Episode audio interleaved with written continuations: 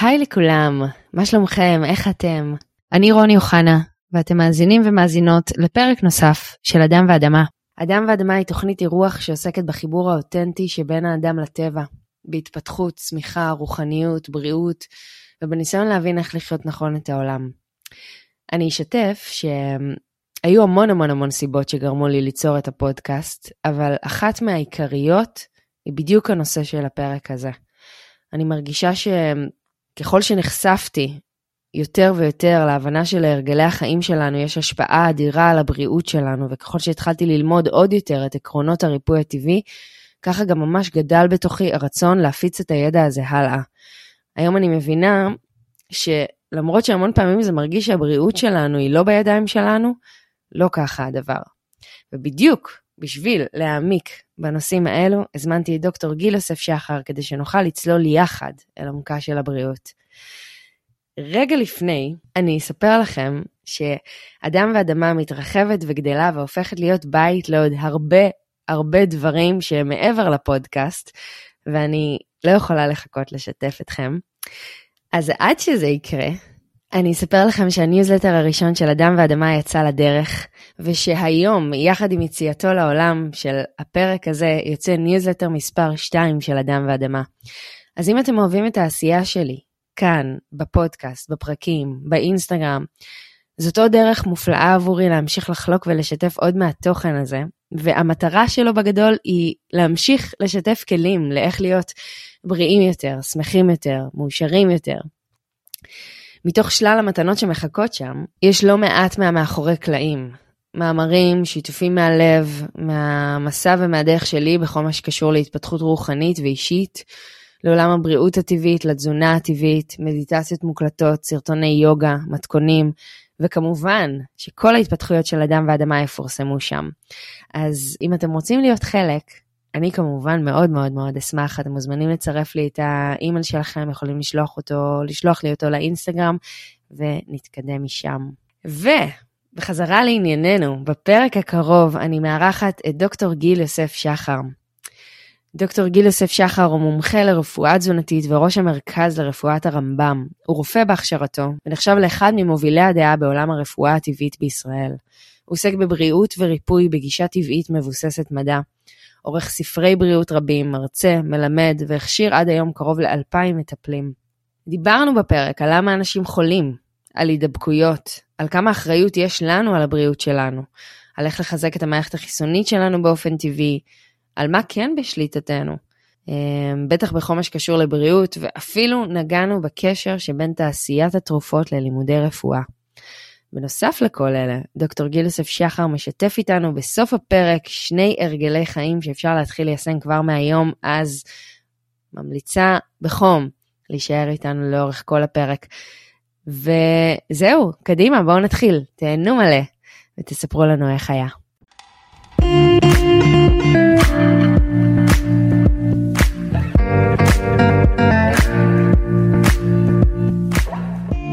דוקטור גיל יוסף שחר, שלום, נעים מאוד. שלום, שלום, ערב טוב. קודם כל, אני מאוד שמחה לארח אותך.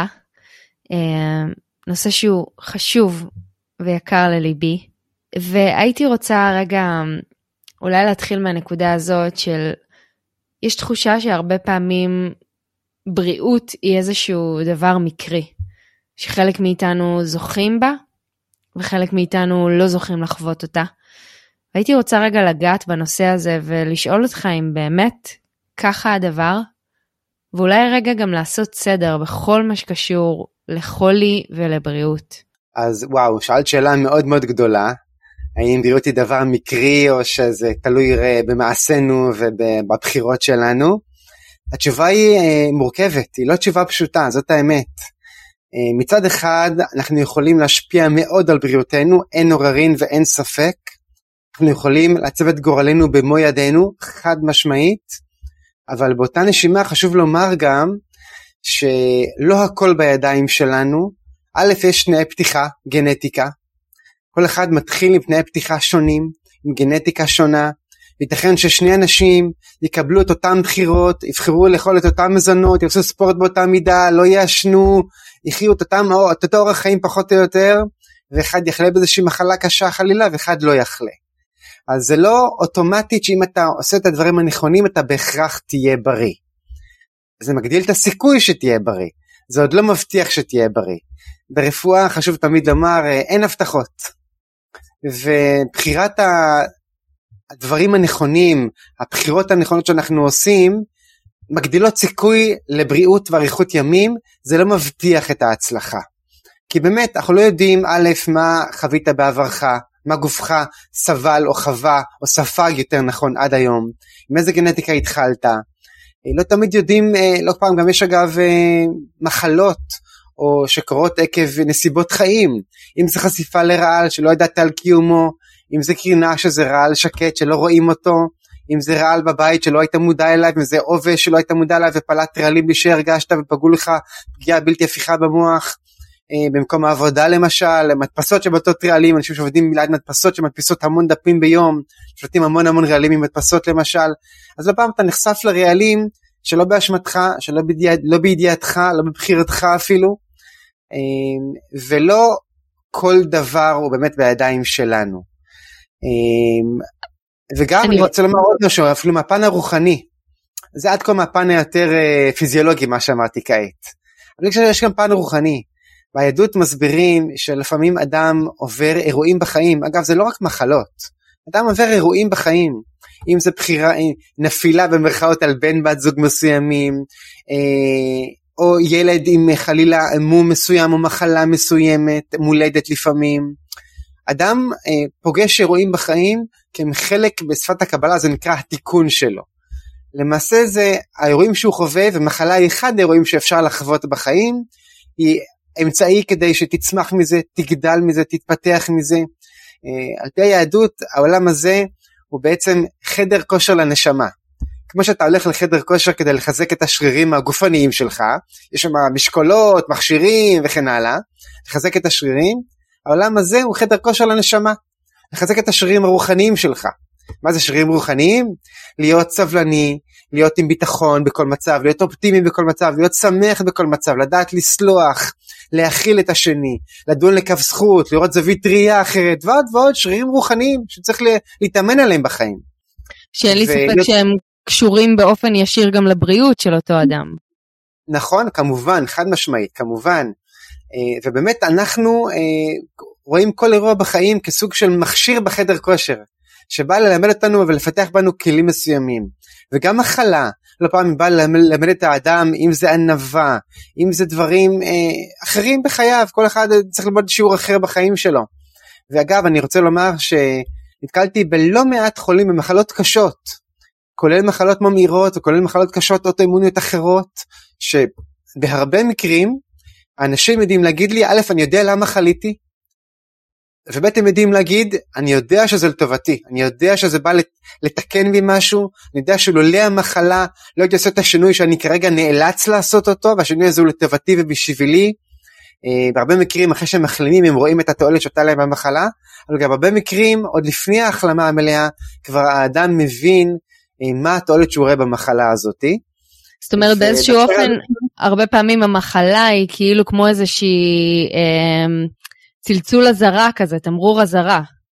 קודם כל נכון, לא פעם צלצול אזהרה, אגב לפעמים מחלה קלה יחסית, היא צלצול אזהרה כנגד מחלה קשה שעומדת להגיע לפתחך, ואם אתה עם החכם העיניו בראשו, רואה את הנולד, ומבין שהמחלה היחסית קלה היא בעצם uh, תמרור, קריאת, uh, קריאת השכמה, לעשות שינויים בחיים, הוא יכול למנוע את המחלה הקשה יותר, בהחלט, אולי זה חלק מהסיבות למחלות מסוימות, אבל גם יש מקרים שמחלה קשה נוחתת מה שנקרא ביום בהיר אחד, גם זה קורה.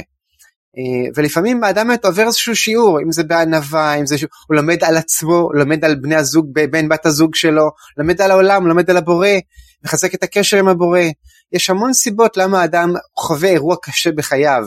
ושוב אני אומר, זה לא רק מחלה, מחלה היא אחת מיני אירועים לא פעם קשים בחיים. ואם מסתכלים על כל אירוע בחיים, כולל מחלה, כמכשיר בחדר כושר שבא ללמד אותי דברים מסוימים, אני קודם כל כשמשהו מגיע לפתחי אני מתבונן. מה השיעור שלי פה? מה אני צריך ללמוד מה, מה, מהאתגר הזה, מהניסיון הזה? וחז"ל אומרים שאם אדם אה, בעצם עושה את העבודה הרוחנית הזאת ומצליח להבין מה השיעור שלו מאותו אתגר או ניסיון שהוא הגיע לפתחו, אז לא פעם האתגר פשוט מתפוגג ונעלם. הבנת את השיעור, יישמת אותו בחייך, כבר אין טעם בניסיון, זה פשוט נעלם. אז באמת חשוב לומר ש... לפעמים נוהגים להגיד, הוא אכל בריא כל החיים, עשה ספורט, לא עישן, אכל אורגני, צמחוני, טבעוני, לא יודע מה, מה שאתה רוצה, ותראו, בגיל 57 קיבל סרטן, נפטר לפני כולנו. כן, אה, יש מקרים כאלה. האם זה אומר שהוא טעה בבחירות שלו? לא. המחלה אצלו הגיעה אולי מסיבות אחרות. אנחנו לא מבינים בדברים האלה באמת. אז לא כל מחלה היא עקב טעות שעשית בבחירות של חייך. לא כל מחלה. אגב, יש מחלות שכן, אין עוררין, כן? אני אומר את זה בפה מלא, למשל סכרת. סכרת מבוגרים, מחלה שקוטלת מיליונים רבים כל שנה בעולם, ועשרות אלפים בישראל, אלפים רבים אם לא עשרות אלפים, קטיעות רגליים, המון נזקים, זאת מחלה שאני אומר אותה בפה מלא, מחלה שיש לה 100% מניעה, לא 99%, 100% מניעה. מה זה אומר? אדם שיחיה נכון לא יהיה חולה בסכרת, גם אם שני הוריו חלו בסכרת. זהו, אני רוצה לדבר איתך על הנקודה הזאת, כי זרקת בהתחלה על המילה גנטיקה, והייתי רוצה שטיפה נעמיק בזה, כי ממה שאני יודעת, אה, מהדרך של הבריאות הטבעית, הם גם מציינים גנטיקה כפוטנציאל גנטי. אה, אולי פשוט תיקח את זה מכאן. מעולה, מעולה. שאלה טובה וחשובה מאוד. אז קודם כל, יש את הגנטיקה, הגנים שאיתם נולדנו. אבל יש עוד עניין לגבי גנים. גן יכול להיות רדום או ער במרכאות, ההפך מרדום, או פעיל יותר נכון. לא כל גן, גם אם יש בו איזושהי מוטציה שמייצרת חלבון פגום שעלול להביא למחלה, לא כל גן פעיל, מופעל. ומה שקובע אם גן מסוים יפעל ובאיזה מידה הוא יפעל, זה בהחלט אה, נסיבות חיינו, הבחירות שלנו, שעות השינה, התזונה, התנועה, המחשבה, הכל, כל אורח חיינו במילה אחת. אז זה נכון, יש גנים שאם הם פגומים מה שנקרא לא משנה מה תעשה תהיה מחלה. יש מחלות מולדות, מחלות שמתפתחות בגיל בהמשך החיים אבל הם עקב גן שאין מה לעשות הוא פועל תמיד כי בלי זה אין חיים, יש גנים שנחוצים להישרדות שלנו ואם יש גן פגום תהיה כנראה בסביבות מאוד גבוהה מחלה. אבל בהרבה מאוד מחלות, מה שאמרתי קודם זה מיעוט, מיעוט המחלות, בהרבה מאוד מחלות גם אם יש לך גנטיקה לא טובה שני הוריך אם אה, היו חולים בסכרת, שני הוריך עם קטרקט או גלקומה חלילה או לא משנה איזושהי מחלה כלשהי, מחלה אוטואימונית, אתה עם תנאי פתיחה לכאורה פחות טובים, נכון, אבל אם תבחר נכון יש סיכוי מאוד גבוה שאותם גנים לא טובים לא יפעלו באותה עוצמה כמו אצל הוריך למשל, ולא תהיה חולה. זה לא מבטיח את זה, חשוב לומר, לא כל מי שבוחר לחיות בריא אכן חי בריא עד גיל 120, ואין לראות בכך עדות של אה הנה זה לא שווה כלום, תראו, בוא תאכל מה שאתה רוצה, ומילא כולם מתים, ומילא גם הוא חי בריא ומת לפני כולנו, אז בוא נהנה, בוא נאכל, נאכל אה, צ'יפס מטוגן ומקדונלדס ונשתה שתייה מתוקה ונהנה מהחיים, לא. זה הדברים, בחירות כאלה גרועות ודאי יקצרו חיים, חד משמעית. אז יש תנאי פתיחה, יש מה אנחנו עושים איתם, והיום יודעים באמת, זה נקרא אפי גנטיקה, איך הסביבה, איך הבחירות שלי משפיעות על הגנים. כי גם גן מאוד מאוד פוטנציאל לגרום למחלה. אם אני אחיה נכון, יש סיכוי מאוד גבוה שפשוט יישאר רדום לכל החיים. זאת אומרת שבעצם אני מקבלת מההורים שלי את הפוטנציאל הגנטי שלהם, אבל באופן די מצחיק אני גם מקבלת מהם את אורח החיים שיצר את הגנטיקה הזאת. זאת אומרת שאם אני אעשה בחירות אחרות, סיכוי גבוה, כמו שאתה אומר, זה כמובן לא מה שאפשר להבטיח עליו, אבל כל עוד אני אעשה פעולות מסוימות אקטיביות שיקדמו דווקא בריאות וישאירו את הגנים האלה רדומים במרכאות, אז לא בהכרח אחווה את אותה הגנטיקה. נכון, חד משמעית. יש לך עכשיו... המון כוח בידיים, לכל אחד מאיתנו המון כוח בידיים, לשלוט על גורלו, להשפיע על הגנים שלו. האם הגן הזה יבוא לידי ביטוי, ייצר חלבון פגום או לא ייצר חלבון פגום? חד משמעית. אז בוא נדבר על זה, על כמה אחריות יש לנו בעצם, ומה כן בשליטתנו. אז האמת שוואו, אני לא יודע מאיפה מתחילים, זו השאלה, בשליטתנו כל כך הרבה גורמים, אנחנו באמת יכולים, אנחנו באמת באמת, אה, כמו שאומר הפסוק, אדוני הארץ, אנחנו יכולים באמת לבחור כמעט, כמעט כל דבר. אתה יודע, אז... מתחיל... אז... כן, סליחה. לא, כי אני פתאום אומרת, אז אם אתה אומר שזה מה שאפשר אין סוף לצלול עליו, אז אולי נרד רגע שלב ונסביר את הבסיס מהדרך שלך או מהדרך של הבריאות הטבעית, מהי בכלל מחלה? או או מהי בכלל בריאות, לפני שאנחנו מבינים מה יש בשליטה שלנו כדי להתקדם. את מזכירה לי בשאלה שלך, שאלת מה זה מחלה, אני אתחיל מה, מהתשובה הרוחנית למחלה, ואחרי זה נגיע למחלה בפן הגופני-פיזיולוגי. מחלה, אם שמים לב, זה בסיכול אותיות אותה מילה כמו החלמה. ומזה אנחנו רואים קודם כל שההחלמה כבר טמונה בתוך המחלה. כשהגיעה המחלה היא גם הביאה איתה את ההחלמה ממנה. אומרים חז"ל שכל אה, בעיה שנוצרת בעולם גם מגיעה עם הפתרון שלה. הם לא בהכרח צמודים, צריך לחפש את הפתרון, אבל יש גם פתרון לכל בעיה. אין בעיה בלי פתרון. לא צמוד, לא באותו רגע בהכרח, אבל יש פתרון. אז המחלה באה עם ההחלמה, וב-level יותר עמוק, המחלה היא בעצם כבר ההחלמה. כי בראייה הרוחנית הגבוהה, הגבוהה באמת, המחלה באה לרפא אותך, לגרום לך להחלים מאיזושהי אה, חולי רוחני קשה יותר. שרק המחלה הגופנית תעזור לך להחלים ממנו. אז המחלה בשורשה היא בעצם החלמה. זה בפן הרוחני. לראות איך להתייחס לאירועי החיים אה, בכלל. ובפן הבאמת גופני, אז תראי, זה נורא משתנה, תלוי באמת אה, בסוגי מחלות שונים. יש מחלות שהן בעצם אה, ניקוי של רקמות פגומות מהגוף, ואתה חווה את זה כמחלה. יש מחלות שבאות, אה, שהן בעצם פגם במערכת החיסון, לרוב, לרוב עקב סטרס כרוני של חייך, שקורה בחייך, שמשבש את פעילות מערכת החיסון. יש מחלות שהן פשוט אה, שיבוש מטאבולי. אתה בוחר בחירות תזונתיות מאוד קלוקלות, מאוד לא נכונות, לא מתנהל נכון עם הגוף שלך, המטאבוליזם נפגע, אה, ובעצם המחלה היא פשוט פגיעה, זה לא, זה לא בהכרח בא לתקן משהו, אלא פשוט נוצרה פגיעה. אתה בחרת לעשות נזקים לגוף, בחרת לאכול מאכלים שכפשוטו יום אחרי יום גרמו לנזק לגוף. אז ברמה הפיזיולוגית יש מחלות שבאות לתקן משהו יותר חמור גם פיזיולוגית, יש מחלות כמו תסמיני ניקוי למשל, ויש מחלות שהן פשוט, הם, הם, הם עצמם הם גוף כבר הבעיה עצמה. לדוגמה, סתם כדי שנוריד את זה למשהו קונקרטי, הצטננות או שיעול, זה בעצם תהליך הניקוי של הגוף?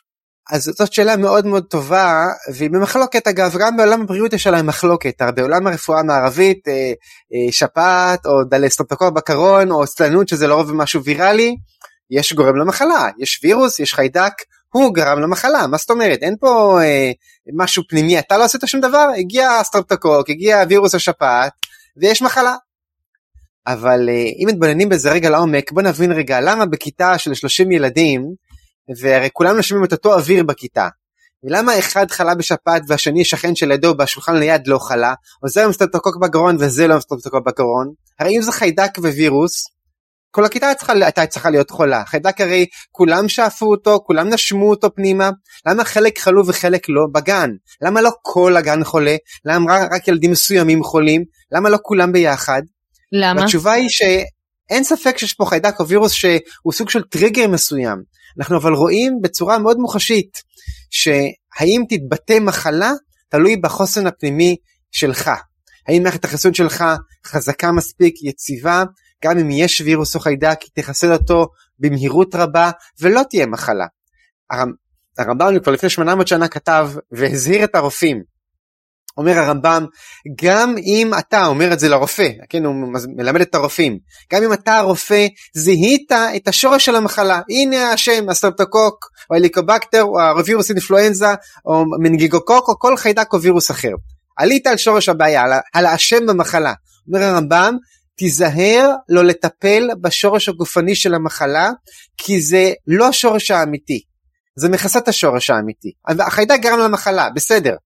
אבל למה המחלה התבטאה אצל אדם מסוים ולא אצל אדם אחר? חיידק הרי כולם נחשפו אליו. תבדוק האם אותו אדם שחלה אולי נמצא בסטרס, לא ישן טוב, במתח, בדאגה, אולי בדיכאון, אולי בחרדות. תטפל במצב הנפשי שלו, תביא אותו לאיזון נפשי, לפני שאתה מתחיל לתת לו איזושהי תרופה או צמח מרפא לחיסול החיידק. כי אם תטפל בחיידק או בווירוס, אוקיי, קיבלת איזשהו שקט לזמן מסוים, אבל אם לא טיפלת בשורש הבעיה, חוסר האיזון הנפשי שלו, העצבי, החיסוני שלו, יבוא עוד שבוע, חודש, חודשיים, שנה, וירוס אחר, חיידק אחר או מחלה אחרת. זאת אומרת ו... שבעצם החיידק או הווירוס הם לא בעצם הגורמים למחלה. זה מה שאתה בא להגיד, שבעצם יש לי שורש מסוים אחר שבגללו אותו חיידק או אותו וירוס נדבקו אליי?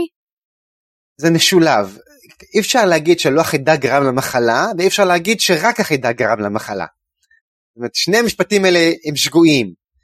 גם החיידק גרם, אבל גם זה לא רק החיידק. יש פה שילוב של אה, טריגר חיצוני שנחשפתי אליו, דוגמה וירוס או חיידק, ומצב פנימי שלי שגרם למחלה להתבטא. חולשה שלי שגרמה לחיידק להתרבות או לווירוס להתרבות. אם הייתי מאוזן יותר מבחינה של איזון מערכת העצבים שלי, של מערכת החיסון שלי, גם אם הייתי נחשף לחיידק או וירוס, לא הייתי מפתח מחלה. אז השילוב של טריגר חיצוני עם מצב פנימי נטו שלי. זה מעניין אותי נורא הנושא הזה שאנחנו הולכים אליו, כי אנחנו מדברים כאן על הידבקויות, שזה משהו שבשנתיים האחרונות היה פחד תהומי סביב הדבר הזה. אה, זה היה אז בנושא ספציפי של הקורונה, אבל היום זה לאט לאט כאילו גם מתחילים לשמוע עוד פעם שיח על שפעת או על דברים אחרים, אבל כל הזמן יש את החשש הזה מהידבקויות. וזה משהו שהייתי רוצה רגע באמת לשים על השולחן, כי שמעתי לא פעם גורמים מדרך הבריאות הטבעית אומרים שבעצם אם אני מגיעה עם מצע מספיק חזק או עם מערכת חיסונית מספיק חזקה, אז אני לא בהכרח אדבק. עכשיו מצד שני אתה אומר, כן המון אנשים מספרים שהם היו, הילדים שלהם היו בגן והם חזרו והם נדבקו, הם פגשו עכשיו חבר חולה והם נדבקו. אז איך, איך מסבירים את זה? איך, מה... בוא, בוא נעשה סדר בדברים. איך אומרים, אה, כולם צודקים מה שנקרא, אבל צריך להבין מי צודק מתי. הנקודה היא כזאת, יש מצבים שבהם התוקף החיצוני, שלא קשור לאיך אני חי, הוא או מאוד מאוד אלים, או שהוא במסה, בכמות מאוד רבה. אם אדם אוכל במסעדה מזון מאוד מקולקל, עם כמות סל, חיידקי סלמונלה עצומה, כנראה שכל מי שיאכל את המנה המקולקלת הזאת יחווה אה, קלקול קיבה, כאבי בטן, אולי שלשולים, מכאות וכולי. לא משנה אם אתה רגוע, שלב, שמח, עושה מדיטציה כל היום, יוגה, כנראה שתהיה חולה. באמת, אבל אם יש רק כמות קטנה של חיידקים במנה המקולקלת שאכלת כרגע, חלק מהאנשים שיאכלו אותה יחוו קלקול קיבה רציני שיפיל אותם לקרשים, וחלק לא. יש, אני אחדד את הנקודה, יש רמה מסוימת של זיהום חיידקי או ויראלי, לא משנה מה, עומס ויראלי או חיידקי שממנו כנראה כמעט אף אחד לא יחסין, ואם הוא ייחשף אליו יחלה. אבל בהרבה רמות ביניים, הרבה מאוד רמות ביניים, חלק שיחשפו העומס הוויראלי או החיידקי יכלו וחלק לא. זה כבר תלוי בהם, בחוסן הפנימי שלהם. לכן אני אומר כולם צודקים. רפואה מערבית צודקת שלא פעם, לא משנה מי אתה, מה אתה, הגיע הווירוס החיידק האלים, אתה תהיה חולה. ובחלק גדול מהמקרים, הגיע הווירוס החיידק האלים, אם אתה מספיק חזק, לא תחלה. תלוי מי הווירוס החיידק, תלוי מי אתה, תלוי כמה וירוסים, כמה חיידקים, גם קורונה אגב, כן? אנשים אומרים לי הייתי ליד חולה קורונה, לא נדבקתי, אני כנראה חזק. אולי, זו עוד לא הוכחה, כי אולי היית ליד אדם שפלט מעט וירוסי קורונה, אולי אם אתה ליד, ליד חולה קורונה שפולט הרבה יותר וירוסי קורונה, משתל עליך את כל וירוסי קורונה שלו לצורך העניין, אולי כן היית נדבק, תלוי כמה וירוסים חדרו אליך, וכמה נחשפת. אז אי אפשר עוד להסיק מכך שנדבקת או לא נדבקת כמה אתה חסין או חזק. אגב יצא לי, אני זוכר, אה, לפני לא, הרבה הרבה שנים, בטיול בהודו היינו קבוצה של ישראלים, אכלנו שם אה, הכפרים, מאכל מקומי עם כמה הודים, ובאיזשהו ערב ככה, אחד הערבים שם סביב איזושהי מין מדורה קטנה, והתבשיל, זה היה תבשיל שנקרא צ'אנה, זה בעצם חומוס מבושל, היה כנראה מקולקל מאוד, וכולנו ללא יוצא מן הכלל, כולל ההודים שרגילים, יש להם קיבה מבטון להודים, אה, כולנו חטפנו קלגול קיבה, כאבי בטן שאתה מרגיש שאתה הולך למות. ממש, כולם ללא יוצא מן הכלל, הישראלי וההודים. איפה ראינו את ההבדל? תוך יום יומיים. חלק למחרת כבר חזרו לתפקד נורמלי, וחלק שלושה ארבעה ימים לא קמו מהמיטה. אכלנו את אותו מזון, לצורך העניין באותה כמות פחות או יותר, חלק חוו מחלה קלה יחסית, חלק חוו מחלה ארוכה הרבה יותר וקשה הרבה יותר. אז זה לא רק האם תהיה חולה או לא, זה גם עד כמה תהיה חולה, כמה זמן תהיה חולה, חומרת המחלה תלויה הרבה מאוד בך. גם אם נדבקת, גם אם יש וירוס מה שנקרא נניח, מדביק את כולם. לא פוסל את האפשרות, יכול להיות. האם תהיה חולה במחלה קלה או קשה, כבר תלוי לא מעט בך. אז בוא נחזור לאחריות שלנו. ו- ובדיוק ב- על הנקודה הזאת של מה עושה את ההבדל, מה אני יכולה לעשות, איזה פעולות אקטיביות אני יכולה לעשות, כדי לחזק את המערכת החיסונית שלי, או כדי באמת, אה, כמו שאמרנו, לקחת קצת יותר את האחריות על הבריאות שלי אליי, לידיים שלי. אז אנחנו צריכים באמת להבין שכל בחירה שלנו בחיים היא יוצרת תהליך שרשרת, תגובת שרשרת שמשפיעה על דברים אחרים בחיינו. יש לנו שליטה על המון דברים בחיים. החל מהתזונה, חלה בכמה להתנוענע, כמה פעילות גופנית לעשות, איך לנשום, כמה שעות לישון, אה, האם להיחשף לקור, לחום, סאונות, אה, וגם יש לנו שליטה, חשוב לומר, על המצב הרגשי שלנו. אדם יכול אה, לחוות את עצמו בתור, טוב, אני, אני כועס, הכעיסו אותי, הרגיזו אותי, עשו לי, פגעו בי, שיקרו לי, רימו אותי, גזלו אותי, אני יש לי עכשיו חובות, אני, אני בעצבים, אני בדאגות, אין לי שליטה על זה. אז זה לא נכון. אולי מזה הייתי מתחיל, שיש לנו שליטה מלאה על המצב הרגשי שלנו. אדם על ידי דפוסי חשיבה נכונים, על ידי אימוץ דפוסי חשיבה שכליים נטו, יכול להשפיע על הרגש בלב, על מה הוא יחווה. הוא יחווה כעס, יחווה עצבים, יחווה דיכאון, יחווה חרדה, הוא יחווה שלווה מסוימת, גם אם לא שמחה פורצת גדר, יחווה שלווה מסוימת, גם לנוכח אירועים קשים. אז אני חושב שהדבר החשוב ביותר זה באמת אה, עבודה של כל אדם, כל אחד מאיתנו, על אימוץ דפוסי חשיבה נכונים על החיים, על מה זה, מי אני, מה זה העולם, מה קורה פה, אה, למה באתי לכאן, למה קשה פה, ובוא נאמר את זה רגע בריש גלי, החיים לא קלים, החיים מאתגרים, ואין אדם שהחיים שלו קלים או פשוטים, כל אדם עם האתגרים שלו, וזה אתגרים לא פעם קשים מאוד. ולמעשה כל אחד מאיתנו חווה אתגרים שמביאים אותו מה שנקרא עד הקצה. אה, אגב, דומה מאוד לחדר כושר, בחדר כושר, כל מי שמתאמן בחדר כושר יודע מתי השריר נבנה באמת? כשאתה מגיע עד הקצה, עד כמעט קריסה של השריר, אז הוא נבנה הכי הרבה. אז על אותו הנמשל פה, כל אירוע בחיים שרוצה לבנות לנו, לפתח בנו באמת משהו עוצמתי בחיינו, מביא אותנו מה שנקרא עד הקצה. ואם רק נזכור את זה, א', לא ניבהל משום דבר בחיים, לא נחיה בפחדים ובחרדות, אלא נהיה בסוג של שלווה פנימית. ואותה שלווה פנימית היא ללא ספק אחד המפתחות החשובים ביותר למניעה ולריפוי של מחלות. אז זה פן אחד, בעצם אה, עבודה על דפוסי חשיבה, ועושים את זה על ידי אה, בעצם אה, קריאה של ספרים, צפייה בסרטונים, בהרצאות, פודקאסטים, שמלמדים אותך על חשיבה חיובית, על גישה נכונה לחיים, איך להתייחס לסבל, לצער, לאסונות, אה, פגעו בך למישהו שפגע בך בשגגה או אפילו בזדון, איך מתייחסים לאירועים כאלה בחיים, איך מתגברים עליהם. אמ, וכל זה דברים שאפשר וצריך לעבוד עליהם כדי להיות באותה שלווה פנימית שעליה אני מדבר, שהיא באמת המפתח האמיתי לבריאות וגם לריפוי ממחלות. הרבה פעמים זה מרגיש שבאמת אם אנחנו מדברים רגע על נושאים של בריאות, זה באופן אוטומטי מלווה עם סטרס נורא גדול, כאילו לא משנה מה אותה הודעה שקיבלתי לגבי הבריאות, אז זה תמיד גם מכניס בתוכו רובד מסוים של לחץ. אז, אה, אז זה נקודה, זה נקודה מעניינת, ואם בא לך אולי לזרוק לנו עוד איזשהו טיפ על איך באמת אפשר לחזק דפוסי חשיבה טובים יותר, שיותר מטיבים איתנו.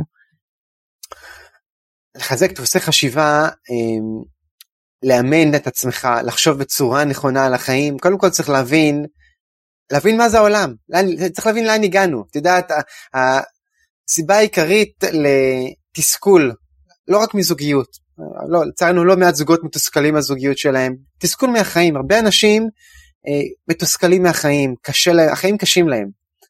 ואחת הסיבות שהם חווים את החיים כמקום קשה, זה חוסר תיאום ציפיות של, של מה זה החיים.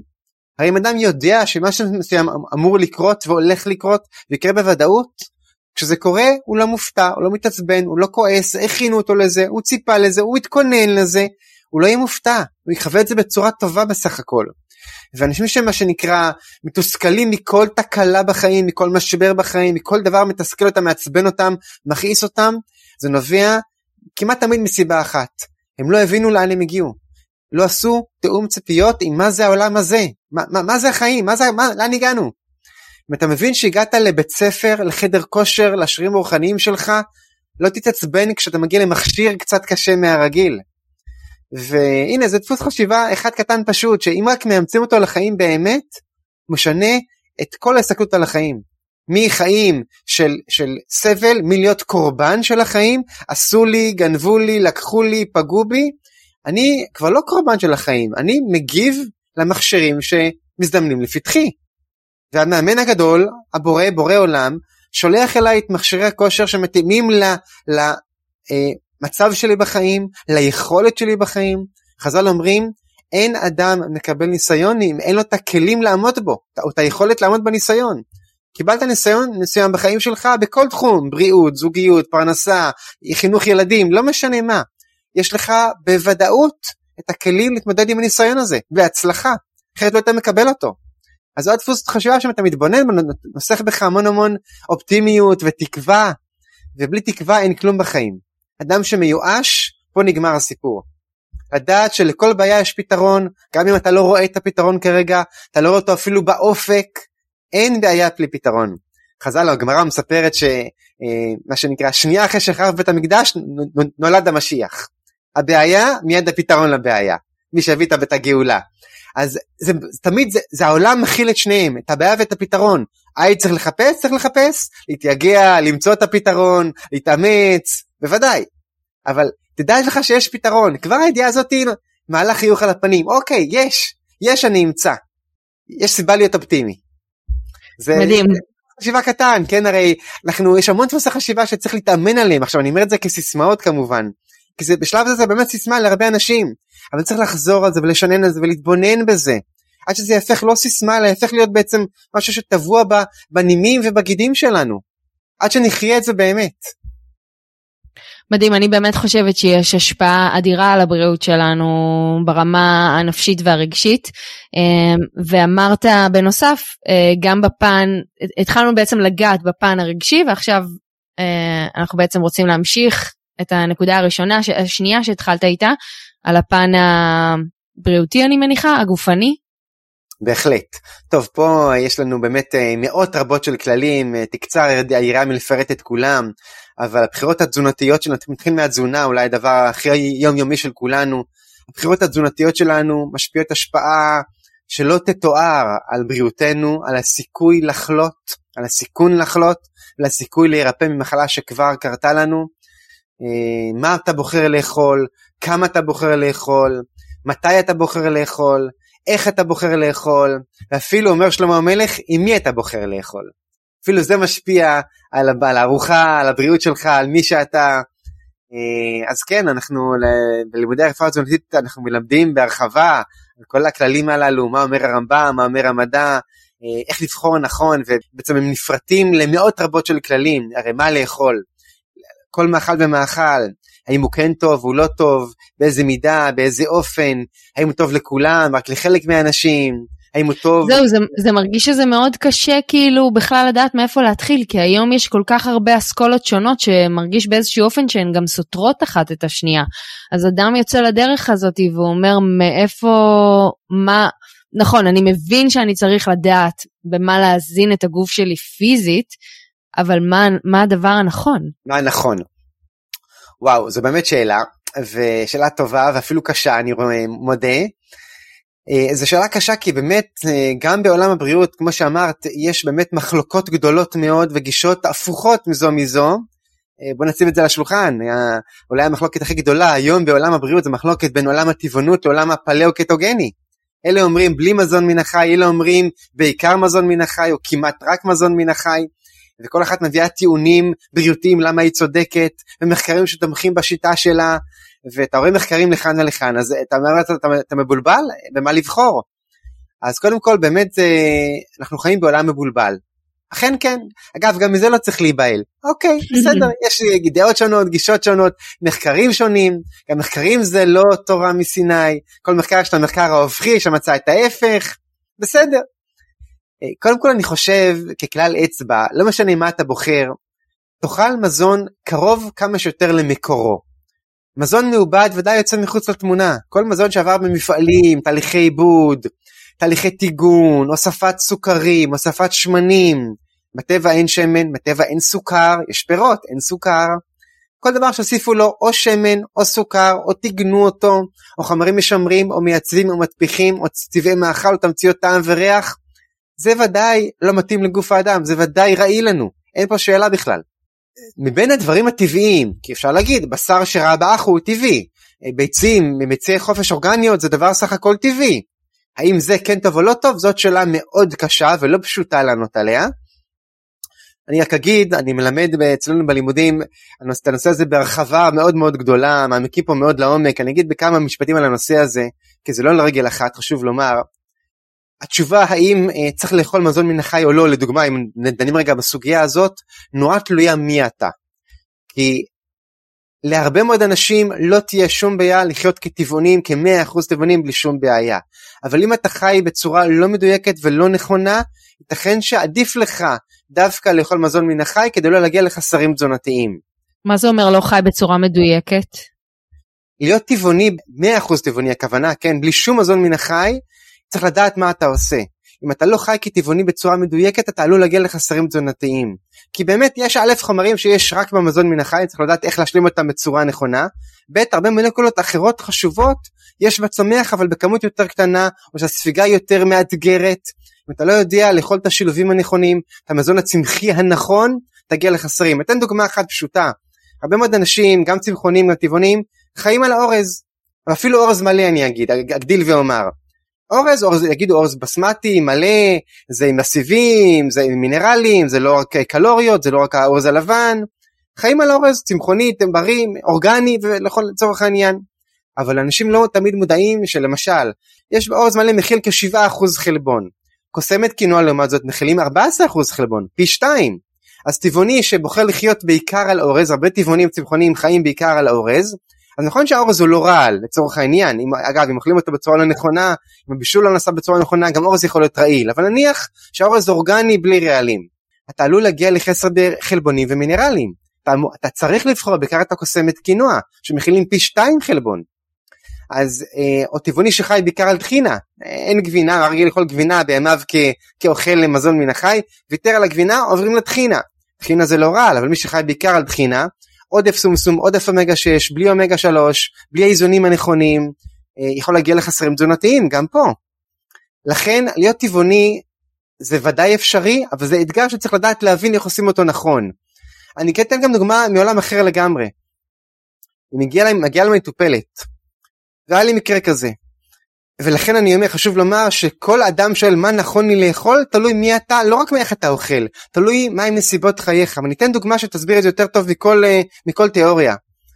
הגיעה אליי מטופלת אישה אם חד הורית לחמישה ילדים מפרנסת ביחידה למשפחה שלה עובדת קשה בוקר עד לילה קמה בבוקר לכן צוות של חמישה ילדים קטנים חלקם עם בעיות רגשיות צריכים טיפולים חוזרת הביתה, הכביסות עליה, הניקיון עליה, הקניות עליה, להכין אוכל עליה, שיעורי בית עם הילדים עליה, תשומת לב לילדים עליה, חיה לבד, אין לה בן זוג, מצב כלכלי קשה, הבעל בית רוצה את השכר דירה שלו, עומס חיים מטורף. היא לא, אין, לה, אין לה דקה פנויה, בטח לא לעצמה, בטח גם בקושי להכין עכשיו, להתחיל אה, להנביט, להכין קציצות טבעוניות, להכין ממרחים טבעוניים. כן, לאישה כזאתי, אם היא תנסה לגדל את הילדים שלה כטבעונים ואין לה זמן להשקיע במטבח טבעוני בריא, במטבח טבעוני בריא דורש השקעה מסוימת, יהיו לילדים שלה חסרים תזונתיים. במקרה שלה, של אותו מקרה שכרגע נתתי, אולי נכון לתת להם לחם מלא, כן, על זה לא הייתי מוותר, לחם מקמח מלא או כוסמין מלא, אבל עם גבינה לצורך העניין, כן, במקרה הזה אפילו גבינה, שיהיה להם חלבון במידה מסוימת. כי אם הם יגדלו כטבעונים ויחיו רק על טחינה, כי אין לה זמן להכין שום דבר אחר, כי היא טרודה, עמוסה, חיים קשים ומאתגרים מאוד, הילדים שלה הגיעו לחסרים תזונתיים. לכן לבנות תפריט לבן אדם תלוי איך אתה חי, מה הלו"ז שלך, כמה זמן פנוי יש לך, כמה אתה אוהב להשקיע במטבח שלך, בתזונה שלך, מה היכולות שלך, מה הרצונות שלך. אדם שאומר לי אין לי זמן להכין אוכל, אין סיכוי, לא יכול להכין אוכל. הוא יכול לקנות אוכל בריא מוכן? מעולה, אם גם זה לא אפשרי, אז תגיד לו עד היום להיות טבעוני בריא, אין לו זמן להשקיע בזה, הוא יהיה טבעוני, הוא יאכל ג'אנק טבעוני. ויגרום לעצמו נזקים.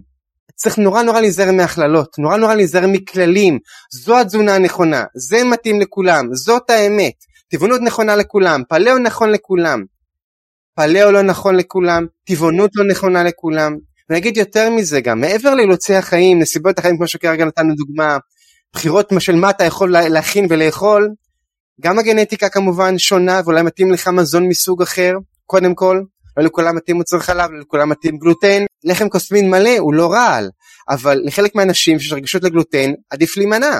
אז. אה, לחם קוסמין מלא בריא או לא בריא? תלוי מי אתה. כן? לא כל מעיים בנויים באותה צורה, פלורת מעיים מושפעת ממה אתה אוכל, משפיעה על מה אתה יכול לאכול.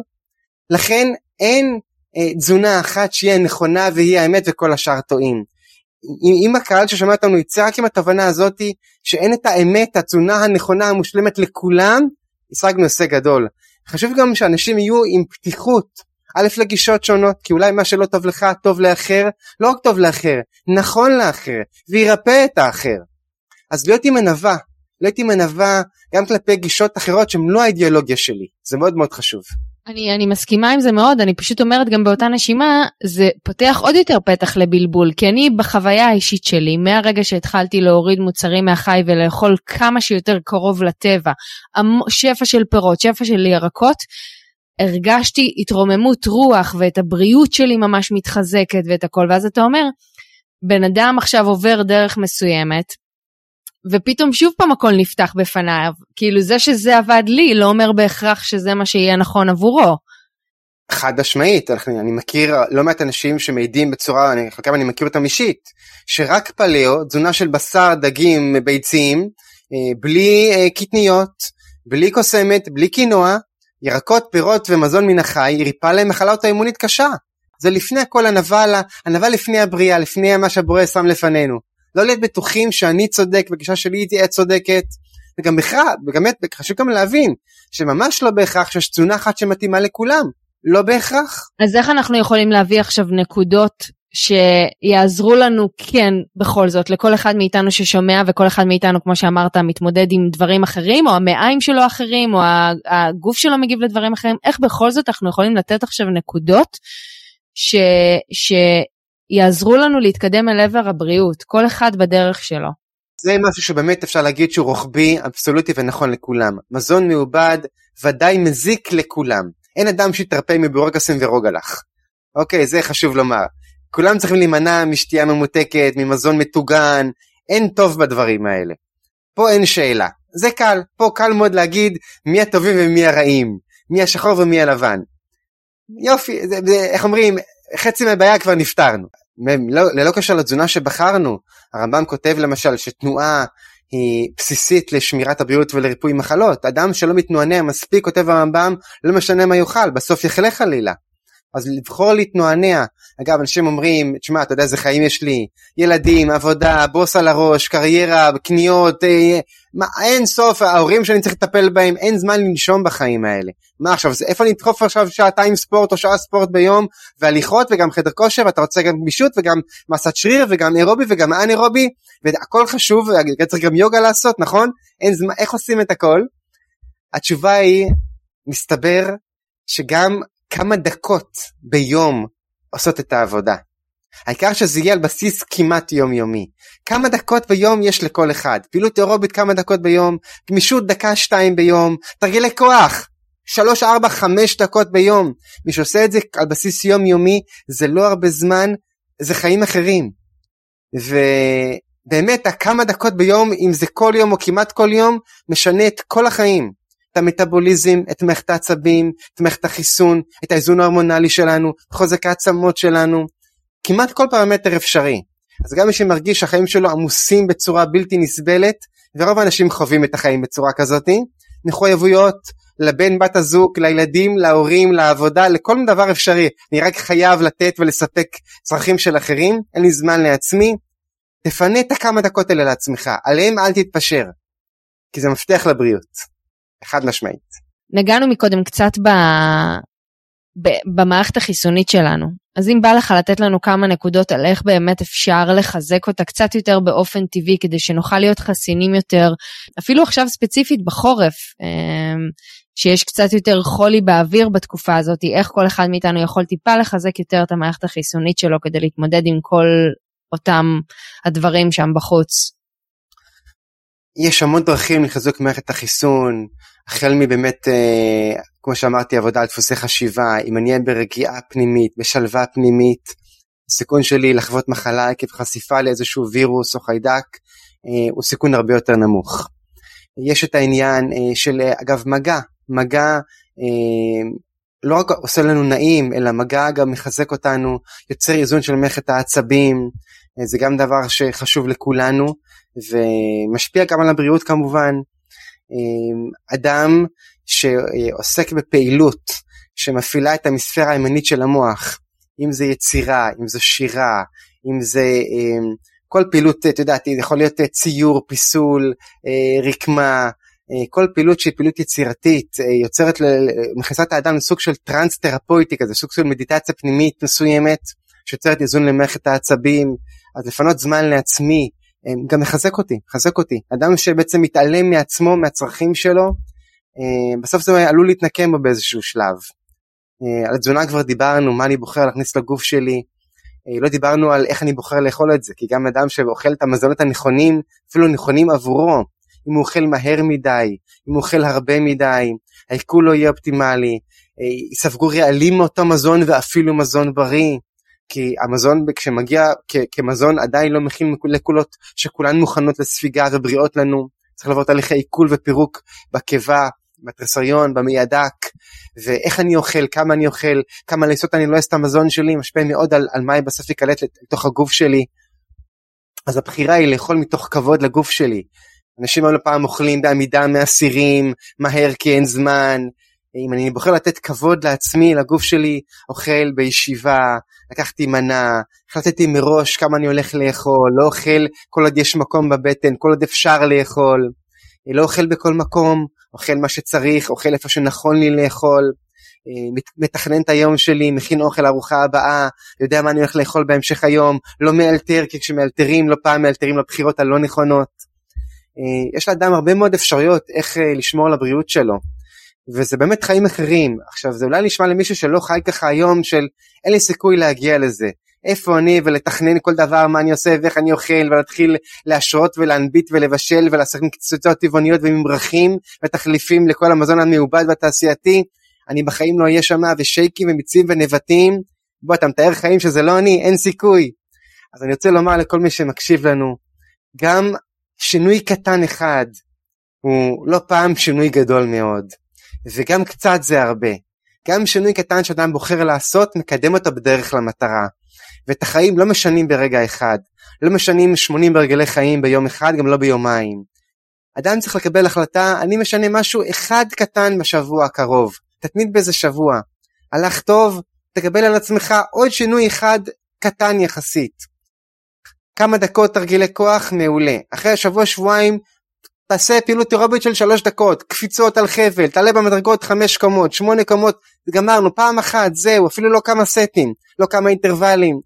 החלטה קטנה פשוטה קלה יחסית תתחילו מדברים קלים. תקבלו החלטות לשינוי שהוא, שהוא בעיניכם קל ותתמידו בו.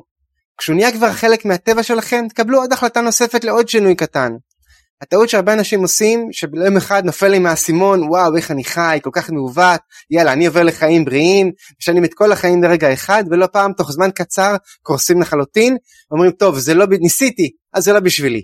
זה באמת למלאכים למי שנולד ככה חינכו אותו ככה לא יודע מה אנשים אחרים אין זה לא בשבילי. וזה הכי גרוע כי לכאורה ניסית ונכווית וחבל. לכן אה, להתקדם בהדרגה, מעבר לפן הנפשי של להתקדם בהדרגה, שאם אתה מתקדם בבת אחת אתה עלול לקרוס נפשית, הרמב"ם כותב שגם שינויים גופניים, פיזיולוגיים, תזונתיים, שהם uh, רצויים לגוף, שכדאי לעשות אותם, כותב הרמב"ם, גם אותם תעשה בהדרגה. בשביל הגוף, לא רק בשביל הנפש שלך, גם בשביל הגוף שלך. גם הגוף לא אוהב מהפכות. גם הגוף רוצה שינויים הדרגתיים, אפילו אם השינוי שאתה עושה הוא לטובה, ובדרך הנכונה אל תעשה אותה בהכרח בבת אחת. הגוף שלך לא אוהב מהפכות שינויים קיצוניים, לפעול בדרגה, לפעול לאט. החלטה אחת טובה כל כמה ימים, כל שבוע, וגם לשמוח בכל שינוי שעשית. לשמוח, להיות גאה בעצמך על כל צעד שהתקדמת. תסתכל כמה כבר עשית, כמה כבר שינית. לשם תסתכל. יש לך עדיין להגיע, נכון, יש פסגה להגיע אליה, תכוון לפסגה. אבל תתקדם אליה בצורה בטוחה ויציבה, לא דרך הצד התלול של ההר. תתקדם בצד היותר נגיש של ההר. לאט לאט. אתה יודע, זה מדהים, זה תוך כדי שדיברת נזכרתי שפעם שמעתי אותך אומר שהבעיה האמיתית באוטומט של מחלה ותרופה זה שהסירו את האחריות מהמטופל, ושיש לנו אחריות נורא גדולה בתוך התהליך הזה אל עבר בריאות. אם התחלנו את הפרק בזה ששאלתי אם בריאות היא דבר מקרי, ולאט לאט לאורך הפרק אנחנו מגלים ומגלות עד כמה לא, שכן יש דברים שהם בשליטתנו והם גם לא מעט. נכון, הם, הם אפילו, הייתי אומר, הרוב הגדול, ומעבר לכך, נקט בנקודה של באמת להחזיר את השליטה לידיים שלנו, גם ברפואה המערבית, ואני רוצה לומר, גם לא פעם ברפואה הטבעית, בחלק מהמקרים, אה, המטפל לוקח את השליטה, גם ברפואה הטבעית בחלק מהמקרים, ולמעשה נתחיל יותר אחורה אפילו, המטופל לא פעם שמח ורוצה שמישהו אחר ייקח את הבחירה ואת השליטה על החיים שלו, כי הוא כי נו, זה נוח שמישהו אחר בוחר עבורך איזה ניתוח לעבור, איזה תרופה לקחת, וגם ברפואה טבעית. לא פעם המטופל תולה את יהבו בתוסף תזונה שהמטפל ייתן לו, בטינקטורה של הצמחי מרפא שהמטפל, ירק, שהמטפל ירקח עבורו, בדיקור שהוא יעשה לו, בעיסוי שהוא יעשה לו, בשיאצו שהוא יעשה לו, הוא יעשה עליי. את הטיפול האוסטופטי, הכירופרקטי, הדיקורי, ה... לא משנה מה. והוא יגיד לי איזה צמחים לקחת, אני בא ואני מפקיר את עצמי בידי המטפל, הקונבנציונלי או המטפל הטבעי ואני נותן לו לעשות בגופי מה שנקרא הוא מחליט.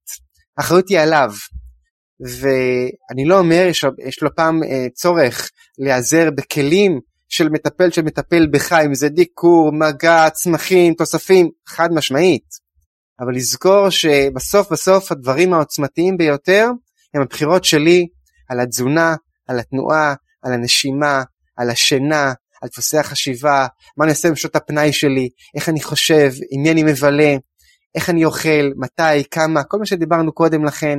בסוף אלה דברים אה, שמטים את כף המאזניים חד משמעית, יש מקום להיעזר בכל העזרים. החל מתוספי תזונה, צמחים, טיפולים שעושים עליך, כן בהחלט, אבל אל תתלה בהם את, יהב, את יהבך. תזכור בסוף שבסוף הבחירות שלך הן העוצמתיות ביותר. וגם מטפל צריך, מטפלים ברפואה טבעית צריכים בהרבה מקרים להעביר את האחריות למטופל, לבנות לו תוכנית שתעביר אותו, ללמד אותו לאט לאט להיות אחראי, תוכנית ליווי שלאט לאט אה, תדירות הליווי תפחת עם המטופל כדי להעביר לו את השליטה לחייו, את העצמאות, כי מטופל שתלוי במטפל שלו זה מטופל שבעצם לא באמת בריא אף פעם. ולכן גם ברפואה הטבעית זה תהליך, ברפואה הטבעית הריפוי הוא לא אה, פגישה אחת, הוא לא, הוא לא הוקוס פוקוס, הוא תהליך לא פעם אפילו ארוך מאוד. העיקר שהמטופל בסוף יהיה עצמאי באורח חיים בריא, שישמר וישמור על בריאותו. וזה נכון כאמור בכל סוגי הרפואות. אתה בעצם אומר שאם אדם יעשה ויתחיל אה, להכניס את אותם שינויים באורח חיים אל, אל עצמו, יתחיל לפתח ולחזק ולטפח את ההרגלים האלה בחיים שלו, הוא יחווה בריאות? אני יכול לומר את זה בבטחה של 100%. אני לא מכיר אדם שהגיע אלינו לקליניקה ועשה שינוי משמעותי בחייו, שינה את הרגלי חייו, לא ביום אחד, לא, לא מחר בבוקר, קח לו חודש, חודשיים, שלושה, שינה את חייו בצורה מאוד משמעותית, תזונה שהשתנתה, תנועה, נשימה, שינה, קרא ספרים, עבד על המחשבה, על הנפש. לא מכיר אחד כזה שעוד דיווח על מהפכה בחייו. בבריאות שלו, בשמחה שלו, במצב הנפשי שלו, בעולם הרגשי שלו, בכל כך הרבה פרמטרים. לא בכל המקרים הוא החלים מהמחלה שאיתה הוא הגיע, החלמה מלאה, לא בכל המקרים.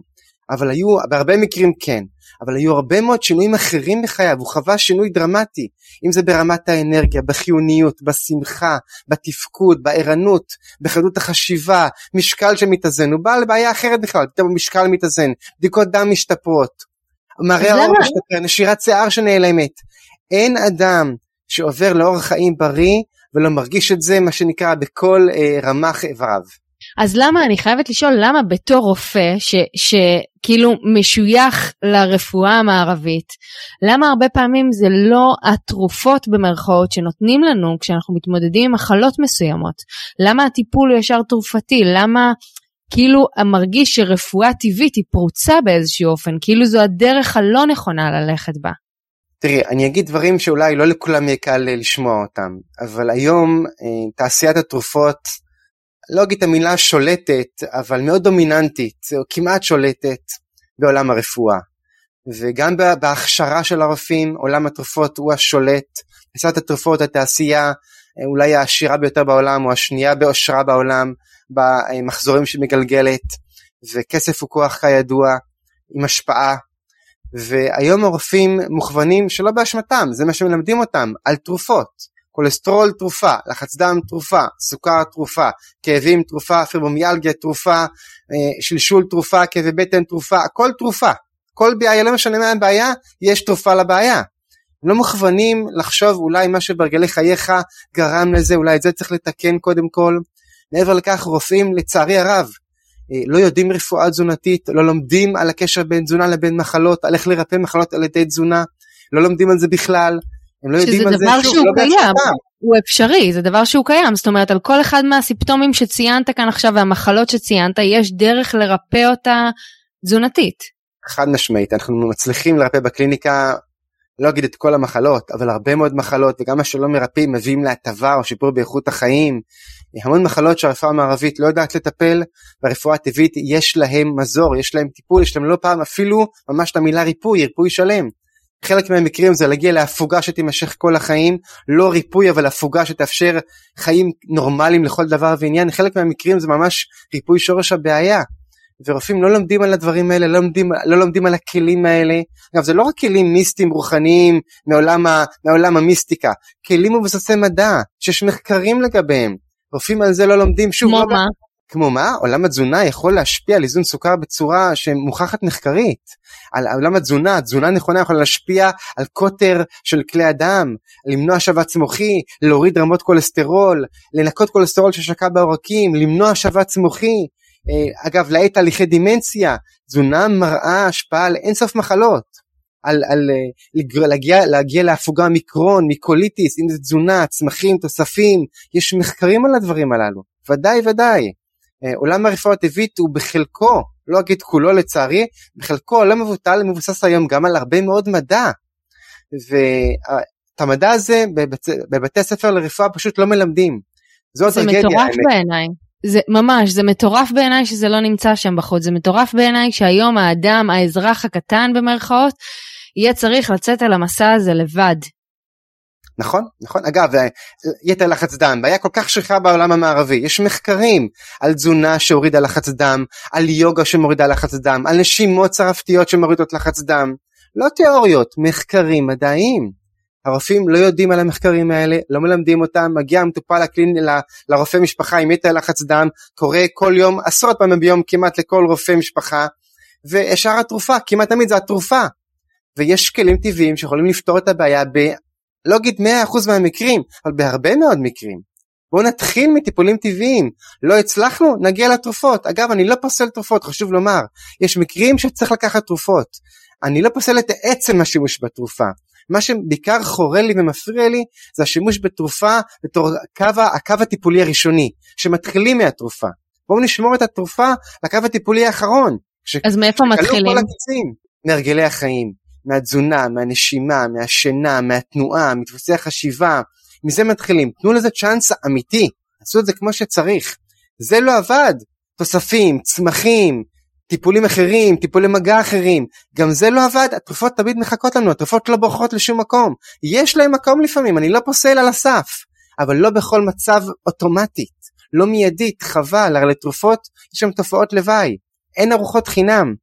זה שמתחילים מהטיפול הטבעי, לא פעם גם ממסך את שורש הבעיה, מונע את הטיפול בשורש הבעיה. זו הביקורת העיקרית שלי על הרפואה המערבית. ומה לא זה אומר שורש הבעיה? שורש הבעיה הוא נובע לא פעם בהרגלי החיים, או בדפוסי, בהרגל, בדפוסי החשיבה, בהרגלי החיים שלי.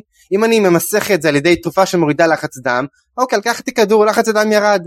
התזונה נשארה קלוקלת, תזונה של מזון מעובד, בשעות לא נכונות, בכמות לא נכונה, אז לחץ דם הורדתי, עוד איקס שנים, כנראה לא הרבה, יהיה סכרת, או יהיה שבץ מוחי, או התקף לב, או חלילה סרטן, אז אולי את הלחץ דם הורדתי, אבל את, המח... את הרגלי החיים הגרועים שמביאים למחלות לא שיניתי, אז תגיע מחלה אחרת בעוד שנה, שנתיים, שלוש.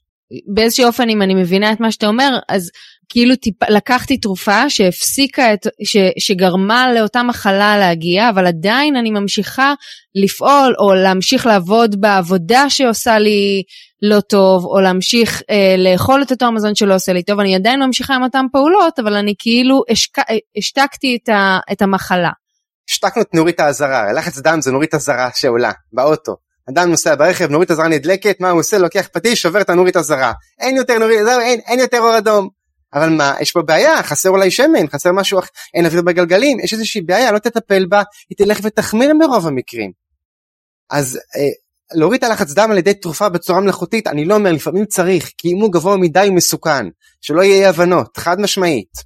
אבל בואו ננסה קודם גישות טבעיות. לא הצלחנו, ניקח את התרופה, אני לא פוסל אותה על הסף.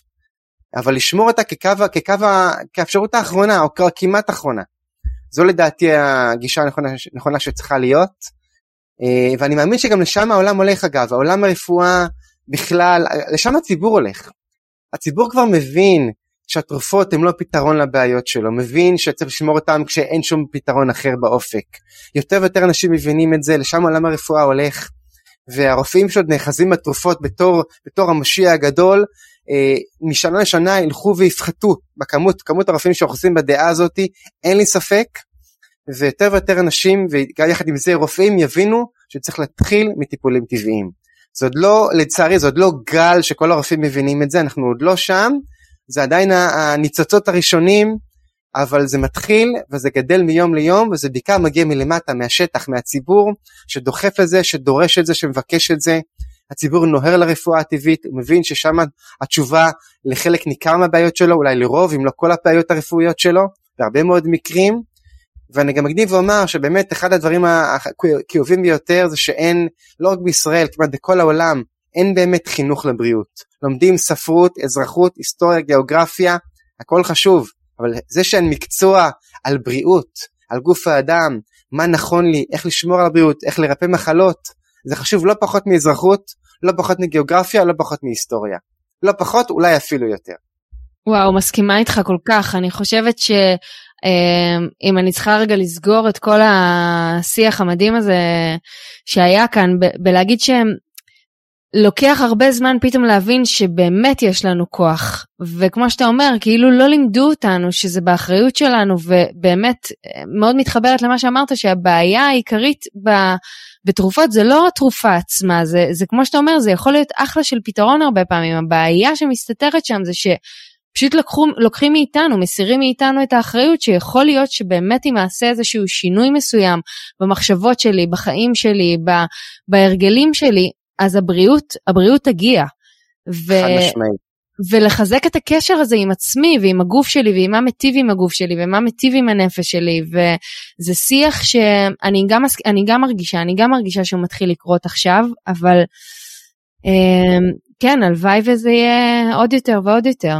זה קורה, זה קורה, זה מתגבר מיום ליום, יותר ויותר אנשים אה, חוצים את הקו, חוצים את הקווים מה שנקרא לעולם הרפואה הטבעית, ואני רוצה לומר שזה חצייה די חד צדדית. מי שנחשף לעולם הרפואה הטבעית אה, כבר לא חוזר לקחת תרופה מיד על ההתחלה, הוא לא פוסל אותה, הוא שומר אותה כשצריך אותה, ואגב הרפואה המערבית יש לומר מצילת חיים על בסיס יומיומי, אי אפשר בלעדיה, צריך אותה וטוב מאוד שיש אותה, אבל לשמור אותה באמת שאין ברירה. אה, להיעזר בה באבחונים, בבדיקות, בוודאי אין שאלה, בטיפולים כשצריך, אין שאלה, אבל אה, יותר ויותר אנשים מבינים כבר שקודם כל, יש, או, קודם כל או במקביל בחלק מהמקרים, לתת את המקום ואת העוצמה לרפואה הטבעית, לתת לה את האפשרות לעבוד, לא פעם זה משפר את הבריאות בצורה דרמטית מאוד, וכל מי שכבר מגיע ונחשף לעולם הזה נשאר שם, וזו תנועה באמת חד כיוונית, ברוך השם, ואני מאוד אופטימי, העולם הולך לכיוון הזה, הייתי רוצה שזה יקרה מהר יותר, אבל לכל דבר, כל תהליך יש לו כנראה את הקצב שלו, זה באמת בידיים שלנו להאיץ את התהליך הזה. ככל שנחשוף יותר ויותר אנשים למידע למשל שדיברנו כאן היום, ככל שיותר ויותר אנשים ישמעו את, את הפודקאסט הזה, אני מאמין שיותר ויותר אנשים יחצו את הקווים במרכאות לעולם הרפואה הטבעית, ישתמשו בכלים שיש לרפואה הטבעית להציע, ישפרו את בריאותם, ירפאו את המחלות שלהם מהם הם סובלים, וזה יביא את האור לעולם, את הגאולה לעולם, אז זה באמת בידיים שלנו, אפילו לעשות שתף לפעמים, את יודעת, יכול להשפיע על כל העולם כולו.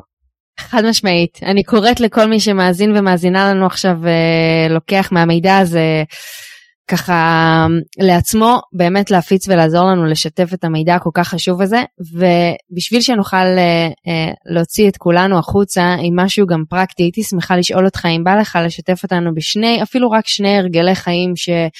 ש, שאנחנו יכולים לקחת כבר מהיום, שיעזרו לנו להתקדם אל עבר האחריות הזאת ולקחת אותה בידיים שלנו. בהחלט, בשמחה. אז אני אתן ככה שני הרגלי חיים, אחד יותר uh, קצת uh, רגשי רוחני והשני יותר uh, גופני פיזיולוגי. הרגל, נתחיל דווקא מהפן הפיזיולוגי הפעם. הרגל פיזיולוגי תזונתי, יש באמת הרי מאות רבות של כללים וטיפים תזונתיים, אני אתן אחד, תשתדלו לפחות uh, שבשתי ארוחות ביום uh, חצי מהצלחת זה ירקות. או ירקות חיים או ירקות מיהודים מבושלים. אם זה ברוקולי, קישואים, כרובית, אה, אה, מרק ירקות אפילו, אפשר לח... פעם להחשיב את זה, מרק ירקות אבל ירקות אה, לא עמילנים, לא תפוח אדמה, לא בטטה, ירקות, אה, אם זה אספרגוס, קולורבי, אה, סג, יבולי סלרי ועוד ועוד וכדומה, אה, קישואים, אה, כרוב ברוקולי, כרובית וכדומה, אה, באמת ירקות או מבושלים או מיהודים או חיים, חצי מהצלחת ירקות, חצי מהצלחת הדברים האחרים, בין אם אתם כרגע אוכלים קוסמת קינוע, אורז בסמטי או קטניות או אפילו מזון מן החי, בשר, דגים. אה, זה כבר כלל אצבע כזה, כן? שפעמיים ביום יש לי או ירקות חיים או מודים מבושלים, חצי מה, מהארוחה שלי מנפח הצלחת, זה כבר ברכה לכל היום כולו. אז באמת לאכול ארוחות מסודרות, לא לאכול כל היום, לא לאכול מתי שבא, לא לנשנש בין הארוחות, בוקר, צהריים, ערב, שתיים או שלוש ארוחות ביום, לא פחות משתיים, לא יותר משלוש. ארוחות מסודרות, כל ארוחה יש התחלה וסוף, אין באמצע, זה כבר ברכה לסדר בחיים ולבריאות של המעיים וכל מערכת העיכול. הרמב"ם כותב שבריאות כל הגוף מתחילה במערכת העיכול שלנו ושמירה על מרווחים בין ארוחות היא מפתח, אחד המפתחות לשמירה על בריאות מערכת העיכול. ובפן היותר רוחני, לפני כל ארוחה מתיישבים לפני המזלג הראשון לעצום עיניים ל-20 שניות, לא צריך יותר מזה בהכרח. להתבונן רגע בכל הטוב שיש לי בחיים, שקיבלתי בחיים, כל הטוב שסובב אותי, שמקיף אותי, שזכיתי לו, ופשוט להגיד תודה.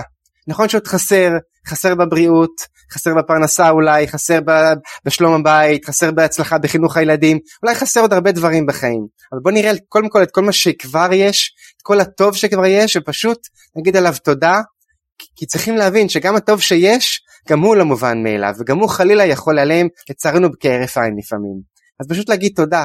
אדם שאומר תודה באמת מכל הלב, נהיה מיד בשמחה. שמחה, כותב הרמב"ם, היא הכלי העוצמתי ביותר לריפוי, יותר מכל דבר אחר. דוקטור גיל יוסף שחר, תודה, תודה, תודה. בשמחה, תודה לכם, ותהיו בריאים, רק, רק טוב לכולם. אמן. אז תודה רבה לכם שנשארתם איתנו עד עכשיו. אה, וזאת הזדמנות להגיד שאם אה, אהבתם את הפרק ואת התוכן הזה, אז אנחנו מאוד מאוד מאוד נשמח אם תוכלו לעזור לנו להפיץ את הידע הכל כך חשוב הזה למי שהתוכן הזה עשוי להיות רלוונטי עבורו או עבורה. אה, וגם להוסיף עוד נקודה קטנה שבמידה ותרצו להעמיק אז אתם מוזמנים להיכנס לאתר של המרכז לרפואת הרמב"ם שמכיל מאות מאמרים ועשרות רבות של סרטונים על בריאות וריפוי בגישה טבעית מבוססת מדע. כמובן שגם אצרף לכם את כל הלינקים הרלוונטיים בתיאור של הפרק. אז תודה רבה ונתראה בפרק הבא.